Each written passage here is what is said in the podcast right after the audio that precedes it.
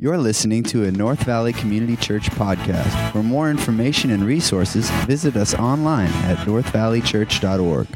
Uh, hey guys, my name is Ryan. Those of you that are new, I'm glad that you are here. Welcome to North Valley. We're excited uh, to to be together this morning. And uh, what I wanted to do is just walk through a little bit of this Serve Like Jesus series just for a minute.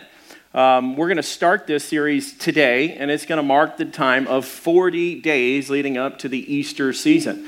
So I want to encourage you um, to be a part. This is probably the most critical part of uh, the, the ministry year for us at the church uh, to be able to, uh, to experience and extend the love of Jesus Christ uh, in a 40 day window period of time.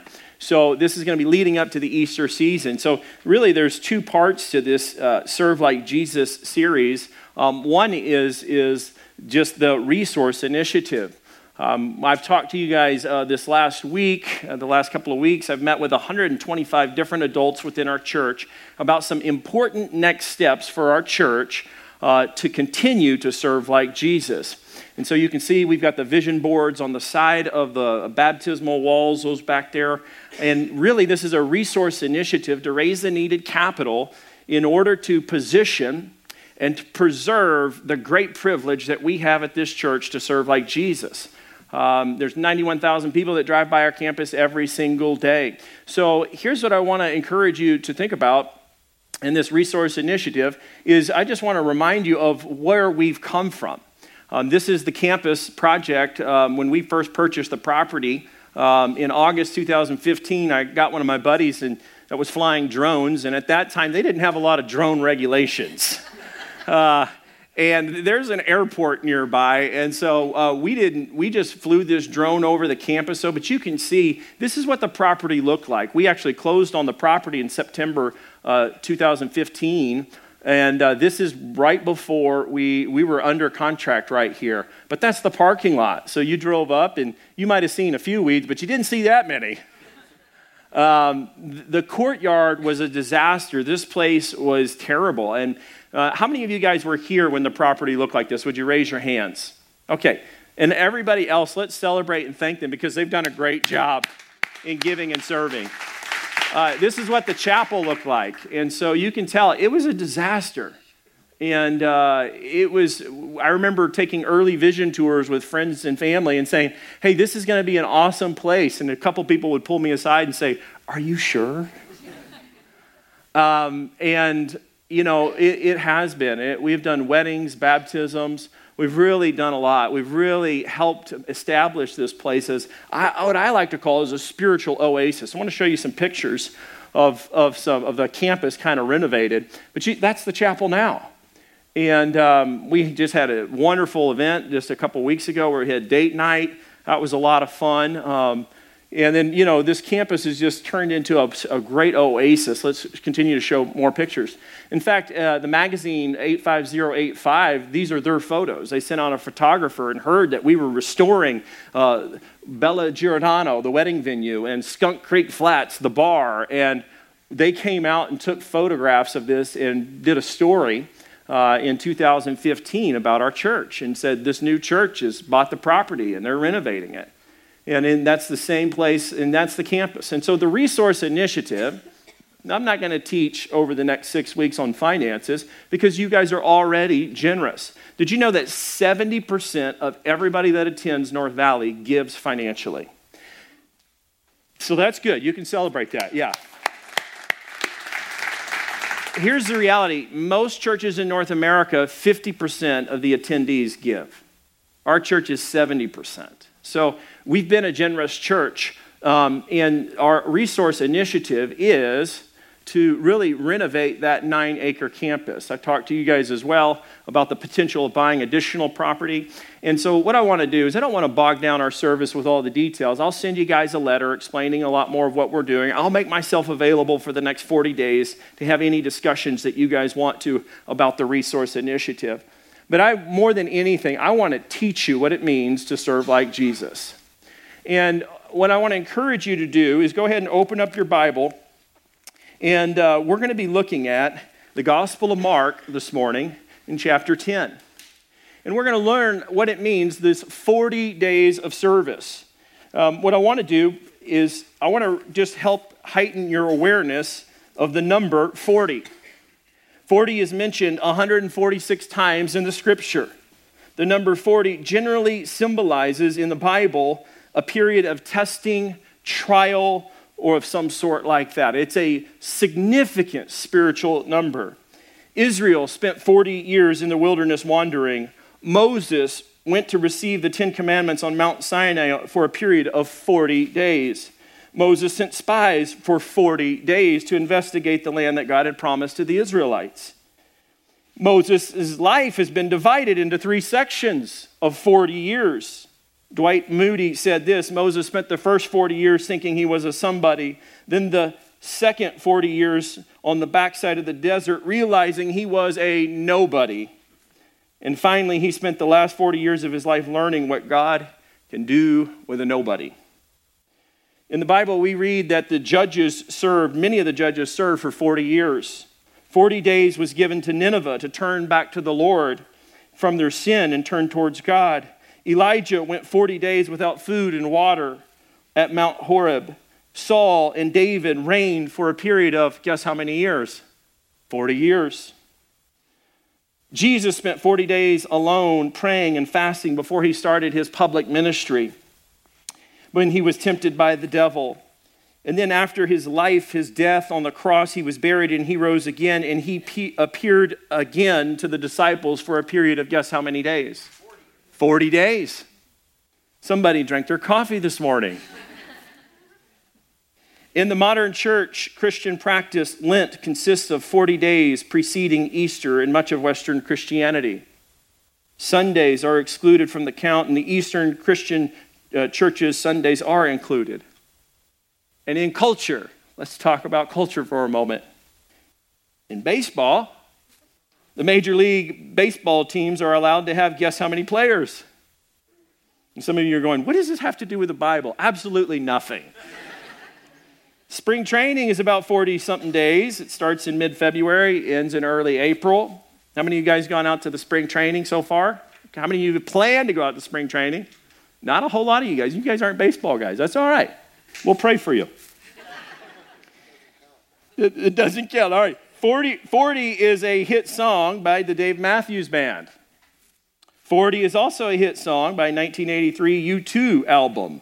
It was a song that they wrote about Psalms chapter 40. Then there's the 40 yard dash in the metric American football idea. They really use that for scouting. And I find this significant number 40 because I am 40. And I'm hoping, like the old saying says, life begins at 40. Let's pray. Heavenly Father, we thank you for your, your, your words in Scripture that give us much more clarification about the importance of serving like you and to the number and the understanding of the word 40. We pray, God, over this 40 day season, change our church, change our lives to better be more like Jesus. Lord, what this world needs is Jesus Christ. And we pray that your spirit would envelop us, encourage us, challenge us, exhort us, keep us up at night sometimes and help us to get the rest we need so that we can serve like you. We love you and pray for this 40 day season to be a dedication, maybe a giving up of our time more, giving up of our treasure, giving up of our talents and our skills, Lord, so that you might be glorified. In Jesus' name, amen. So we're in going to be looking at uh, the Gospel of Mark. So let's go ahead and, and jump in. This 40 days of service. And it starts out in Mark chapter 10, verse 35. And we get two characters off the bat by the name of James and John. And the first passage in verse 35 says this And James and John, the sons of Zebedee, came up to him, said to him, that is Jesus, Teacher, we want you to do for us whatever we ask of you. Hey, okay, if my kid came up to me and said, Hey, dad, just want to talk for a moment. What I want you to do whatever I ask of you. And actually, I do have kids that do that from time to time. And generally, every time, because I always say I'm more of a yes parent. Like, if it's not going to cause them to sin, if it's not going to hurt somebody, my answer is usually, yeah, sure, why not? So I'm the guy in the back when your kids are in the room, I'm handing them cookies. I'm making sure they're having fun at church.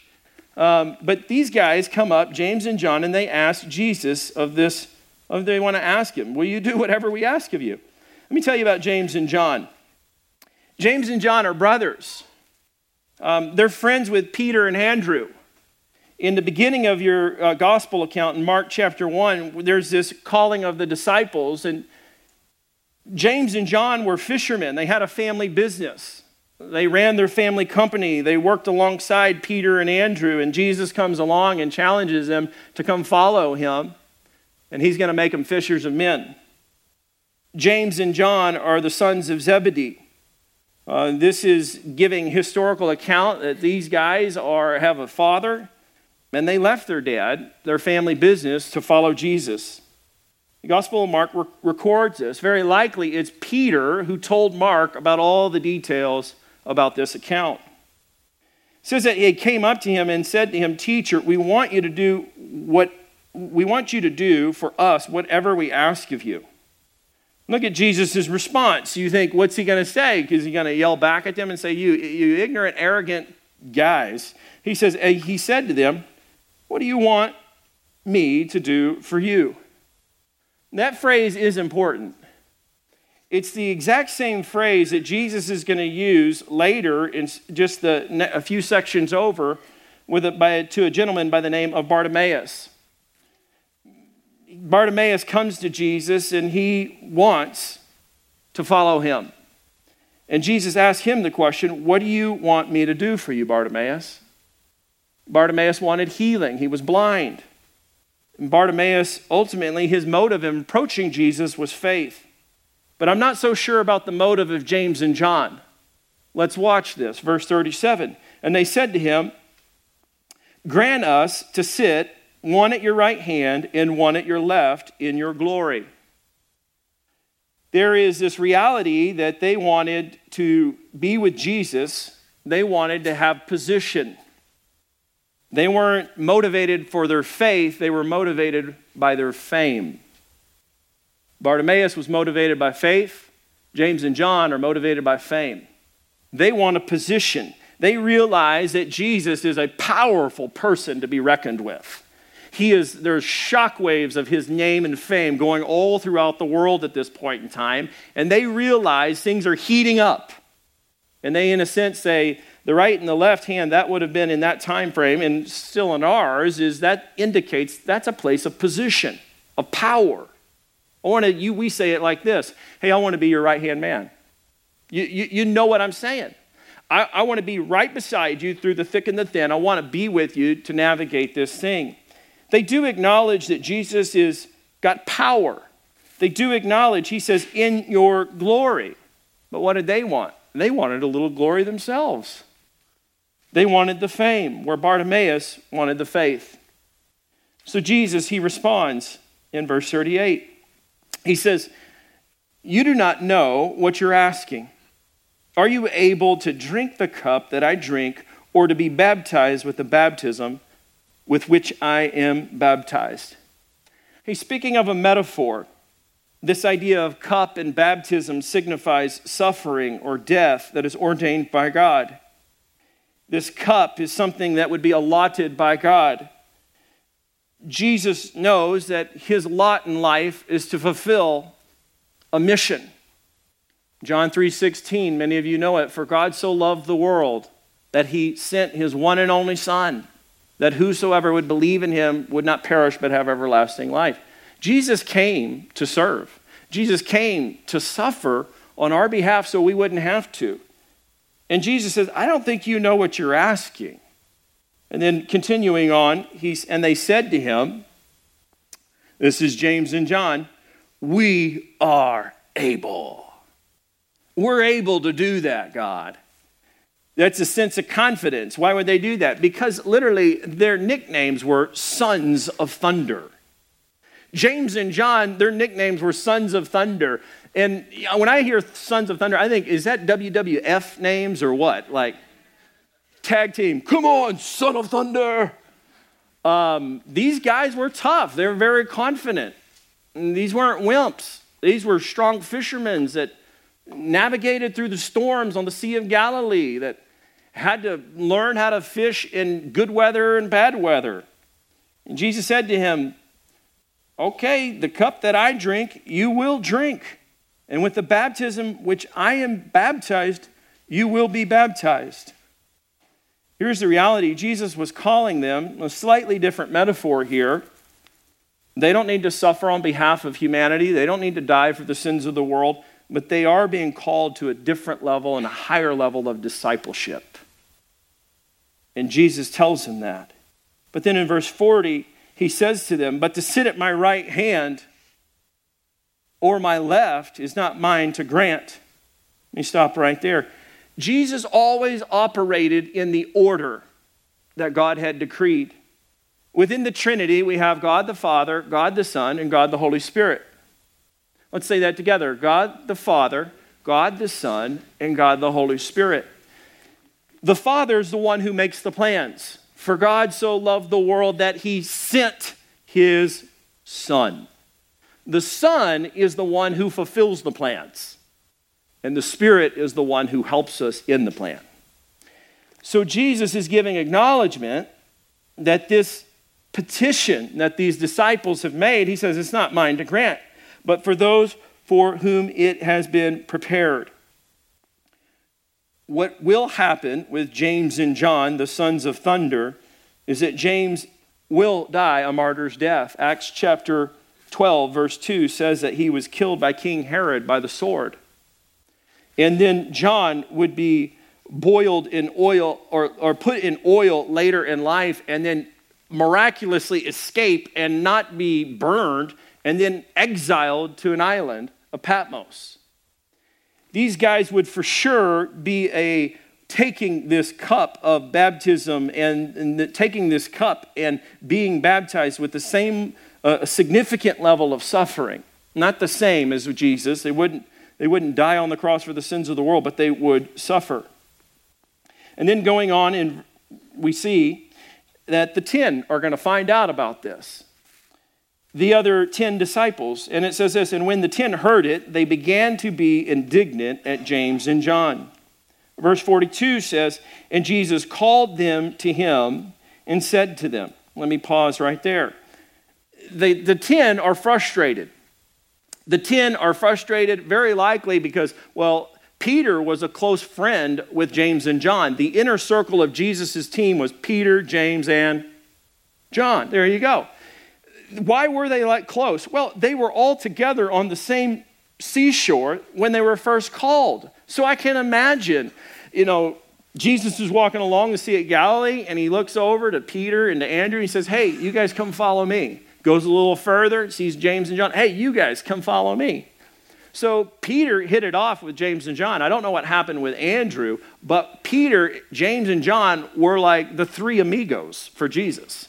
They followed each other. They did stuff together. They lived together. They laughed together. They cried together. They did ministry together. They were the closest inner circle with Jesus. And I can imagine Peter. He gets rumor. What? James and John want to have a position next to Jesus in his glory? They're thinking like an earthly kingdom, like Jesus is going to take over. He's going to be the new king in Israel, the Roman Empire, which is pushing down on them and and, and is, is going to be overthrown. And Peter's thinking, How could you guys sell me out? You didn't include me. And James and John are like, Well, sorry, you weren't here. So we just talked to Jesus. And the ten heard it, and they began to be indignant with, uh, at James and John. And in verse 42, and Jesus called them to him. That word called, or that phrase, is mentioned nine different times in the, Mar- in gospel, the Gospel of Mark. It means that he summoned them. It means that he called them together. I can imagine there's a, a, a, tension in the gathering, and Jesus, in a sense, says, Hey, all right, cool it down. You guys come on over here. Have you ever been to a junior high or high school football team? The team's out there and they're just looking, it's looking like a disaster, and the coach just says, All right, guys, come on, come on, come on over here. He tries to recircle the team and give some creates a teaching moment. That's exactly what Jesus does here. This is a significant teaching moment. Continuing on, he says this He's not going to yell at them, but he's going to give them very clear picture of what it looks like to be great. Because really, they wanted fame, they wanted greatness. He says, You know that those who are considered rulers of the Gentiles lord it over them, and the great ones exercise authority over them. That word to exercise means to gain mastery or power or to subdue others. And what Jesus is doing is he's creating this paradox principle right away. A paradox is something that is uh, seemingly absurd or self contradicting. It's a statement or a proposition that when, when you that can't be fully explained, but may, will prove or may prove to be well founded or true. And Jesus is beginning to flip over their thinking he says that the great ones exercise authority over them, but verse 43 says, But it shall not be so among you. To serve like Jesus, you need to know it's crazy. It's totally different than the way the world thinks. Um, it's interesting, though, that many um, scholastic or academic or business publications are starting to catch notion that this idea of service and serving people is the right pathway and it's the best pathway. I'll, I'll explain that in a moment. Let's first look at what Jesus says. He says, But whoever would be great, if you want to be great in life, he's telling the guys, among you, you must, must, you must be your servant. Whoever would be great among you, you mu- uh, among you must be your servant. And then he continues on, verse 44, and whoever would be first among you must be slave of all. The word uh, to be a servant is diakonos, and it means literally waiting on tables. Means that, like, I was back there at the cafe uh, corner over there just a moment, and I found myself wiping down the tables. And I'm like, that's, it, it's, it's just doing something practical that's helpful for any kind of occasion or need. So many times when we think of service, we think of, oh, that's not my gifts, or oh, I could do so much more and be so much more effective or efficient. That's not the kind of service Jesus is talking about. He said, if you want to be great, you must be a servant. And then he says, and whoever would be first, if you want to be first among you, you must be a slave of all. That word is doulos in the Greek, and it means inferior to the servant. Now, that's what Jesus says. So, by and large, most of the world doesn't think that way. However, let me tell you a few things that I've heard uh, and read recent in publications. Forbes magazine says Forbes magazine says that now is that service, customer service is the new marketing in the 21st century. That if you serve people really well, you don't have to spend as much money on marketing because people talk to people. Um, I like what the Ritz Carlton Hotels slang uh, or their, or their uh, slogan is. It is, We are ladies and gentlemen serving ladies and gentlemen. Serving. Um, then you have uh, uh, recently Harvard Business uh, Journal said something along these lines. They said, um, Learn to be a servant leader, and you will get more results in your business. My point is saying this, I like what St. Augustine used to say is all truth is God's truth. So if we find something true in the world, you can deduce it down and you realize that's actually God's truth. Jesus was pushing this idea to help reorient what it looked like to be great. So I ask you, North Valley friends and family, do you want to be great in life? then you need to learn how to be a servant. You need to be a diakonos. It means literally like you're waiting on tables. You're doing the things that a lot of people could do. And by the way, I was a, a, a I was a waiter for a period of time. It was the worst experience I possibly had, I could have.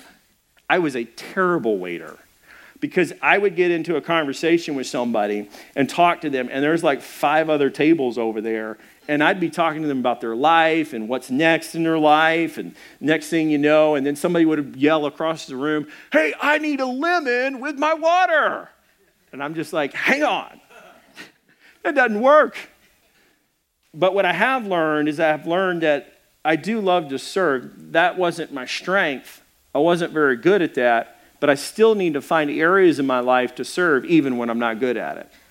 For example, the, the Mexico missions trip that we're going on, I really am not, I'm not good at carpentry. I really don't even know what I'm doing most of the time. If you give me a power tool, I'll, I'll tear something up, but I'm not going to fix anything.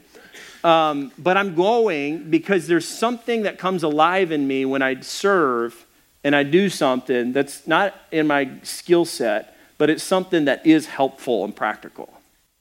When we're learning to serve, we've got to realize that that it's not always going to be our sweet spot, it's not always going to be our strength, but it's very important, and that's where true greatness lies. Jesus said if you want to be first, then you need to be a slave, a doulos, inferior even to the servant. Jesus Jesus continues on and he illustrates this. He's a very powerful leader and always has been, because he understands the principle of leading by example. That principle is true for every civilization, every community around the world. Jesus says this For even the Son of Man came not to be served, but to serve, and to give his life as a ransom for many. Jesus would offer up his life as a substitute on behalf of humanity. He would go to the cross and die uh, for the guilty and he was innocent. And Jesus says, the Son of Man. They, he's, he's referred to that multiple times. He's already predicted his death three different times in the Gospel of Mark. The disciples aren't sure how this is making sense. Their fearless leader is talking about how he's going to just die. So he says, For he did not come to be served, but to serve so here's what I want to encourage you three practical truths to help you serve like Jesus. Number one, you need to realize that the Christian life is a paradox. It's absolutely a paradox. If your Christian life feels frustrating at times, you're probably living the right Christian life. If you want to live, the Bible says you should die. That's a paradox if you want to be strong, you need to be weak. That's a paradox. If you want to be first in life, you need to figure out how to be last. If you want to be great, you need to be a servant. These are paradoxes, and really what it comes down to is you might put this in your notes, it's not on the screens, but realize that the Christian life is a paradox, comma, sacrifice. I don't know anything in life that doesn't come without some sacrifice. What's the story of our church? Our story of our church is sacrifice. People always walk through here and they always, man, we want to be a young church like yours and be able to do this and do that. And I'm like, well, how strong is your level for pain? Because this doesn't come without tremendous sacrifice. Let me tell you something the Christian life is a sacrifice. Why is that important? Let me just tell you something. This is so crucially important. Jesus is saying the greatest way to be great in life is to give your life. Why is that? Because giving is the essence of God Himself. You might want to write that down. Giving is the essence of God Himself. When you give, when you sacrifice, you are, in a sense, imputing the givingness of God. So when you're sacrificing, you're modeling the demonstration of what Jesus Christ did. Giving is at the very essence of God. God is a giver, for God so loved the world that he gave. So when we sacrifice, when we give, it's the very essence of God. Now, there's two ministries of service, two ministries that we all need to be a part of. This isn't on the screen either, but I do want you to pay very close attention to this is that there's two ministries that we all need to be involved in. One is is the ministry of service. One is you need to say, how am I being a diakonos? Or how am I being a doulos? How am I doing something that is so far below me in life? Like, you need that. That's therapeutic for you. You go serve the poor. You work on the campus, and so many of you are doing that. I love the stories. You know, Ray and Ann Finch are in our church and raised in Honeywell, and just a fantastic guy and moving and grooving through the business world. And you know what he loves to do in his spare time is get over here with his wife and work on the campus. Is it below him? Yeah, it's way below him. But what's he doing? He's saying, I want to serve. I want to meet a practical need. What diakonos means is that you're just meeting a practical need. Don't think about serve like Jesus. Oh, I got to find all my sweet spot, all my gifts, and make them align for God's glory. Because you're probably going to be sitting there and you're not going to find a good spot real quick. The first part of your ministry needs to be service. The second part of your ministry needs to be by your design. And what I mean by that, and we teach a whole course on this, is you absolutely need to get in line with your God given design. You need to find out your spiritual gifts. You need to find out your personality type. You need to build upon your experiences life. You need to, what you're getting paid to do is probably part of your design.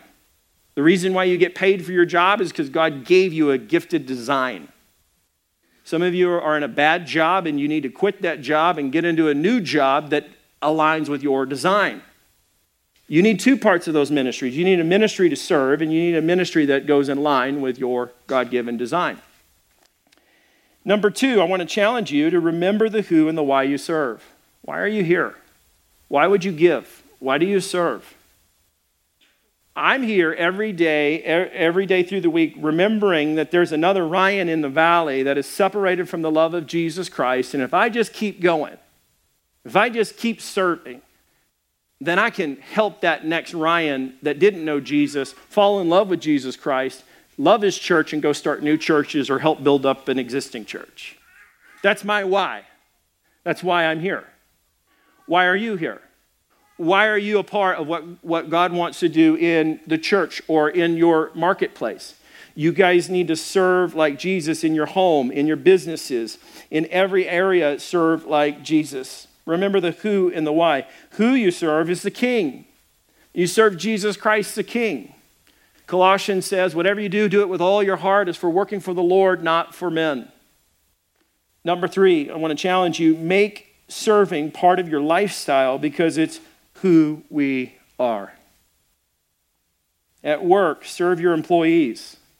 At church, find a place to serve. At home, Guys, serve your wives. Ladies, you're going to like this part.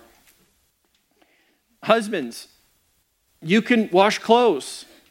Husbands, you can iron your shirt. And if mine are ever wrinkled, it's because I ironed my shirt. That's why I'm wearing this to hide it, because I don't do a good job. Husbands, you can serve your wives just as Christ served the church and gave his life up for the church. Serve in every area that you've got. Serve, serve, serve. And in doing so, it actually brings more life, life, life. If you want to live, you need to die. If you want to be great, you need to learn how to be a great servant. So, in every area, and so the serve, I want to challenge you serve like Jesus in VCC challenge. Here's what I want, to, want you to do in our remaining time. I'm going to walk through this list. And there on your program, if you would, would you pull it out just for a moment? And on the back of it, there's this little connect card. You can go ahead and tear that off, and let's just walk through that just for a moment.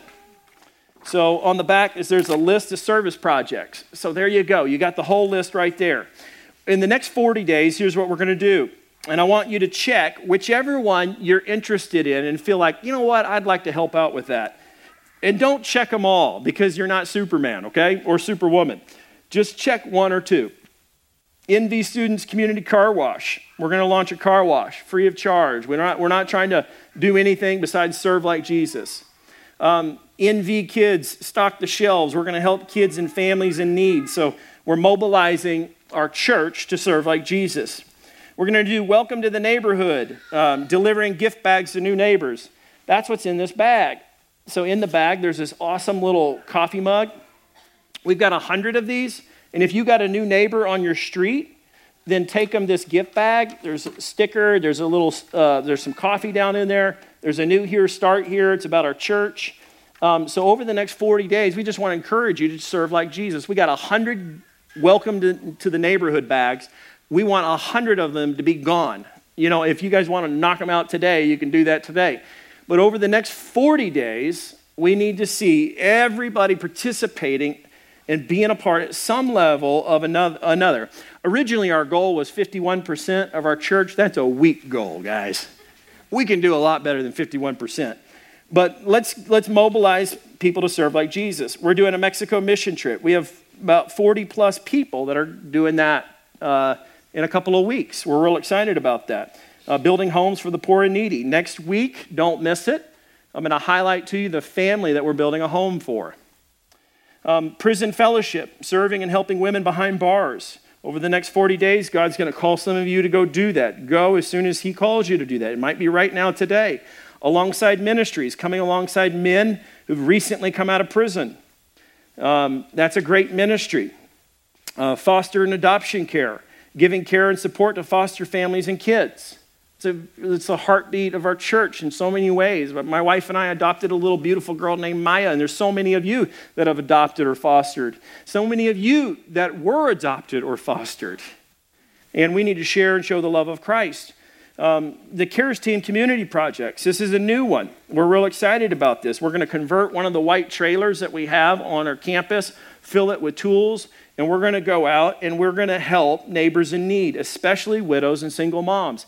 If you know anybody that is outside the church or in the community or inside the church, it doesn't matter, that needs help, then you got to tell us. And we want to encourage you to be a part of that if you'd like to be a part of that. Then there's a community wide Easter egg hunt and event. We're going to be doing that on this campus. We usually have a huge swell of people that show up for that. That's a great way, that's a big outreach for us as a church. And that's going to be happening in the next 40 days. And the last one is you got an idea? Send it to us, and we'd love to uh, help, it, help you to make, it, make the list. So let me pray for us, and we're going to close out our time. But my encouragement to you is to fill that out. Just check one of those boxes and then drop it in the giving box or turn it in at the connection corner. Let me pray. Heavenly Father, we thank you for your word and we thank you for the privilege and the opportunity to serve like Jesus. We know that it'll better our marriages, it'll better, better our personal lives, it'll better our workplaces, and most of all, God, it'll better ourselves um, and give you glory it will be good for us. And I do pray, God, that uh, we would just experience more and more and see how you are the greatest giver of all. That you laid down your life. You humbly came to serve and not to be served. And Lord, out of that experience with you, might we extend the very essence of giving and serving other people, no strings attached. We pray in the mighty name of Jesus. Amen. Thank you for listening. To become a supporter of North Valley Community Church, give online today at northvalleychurch.org.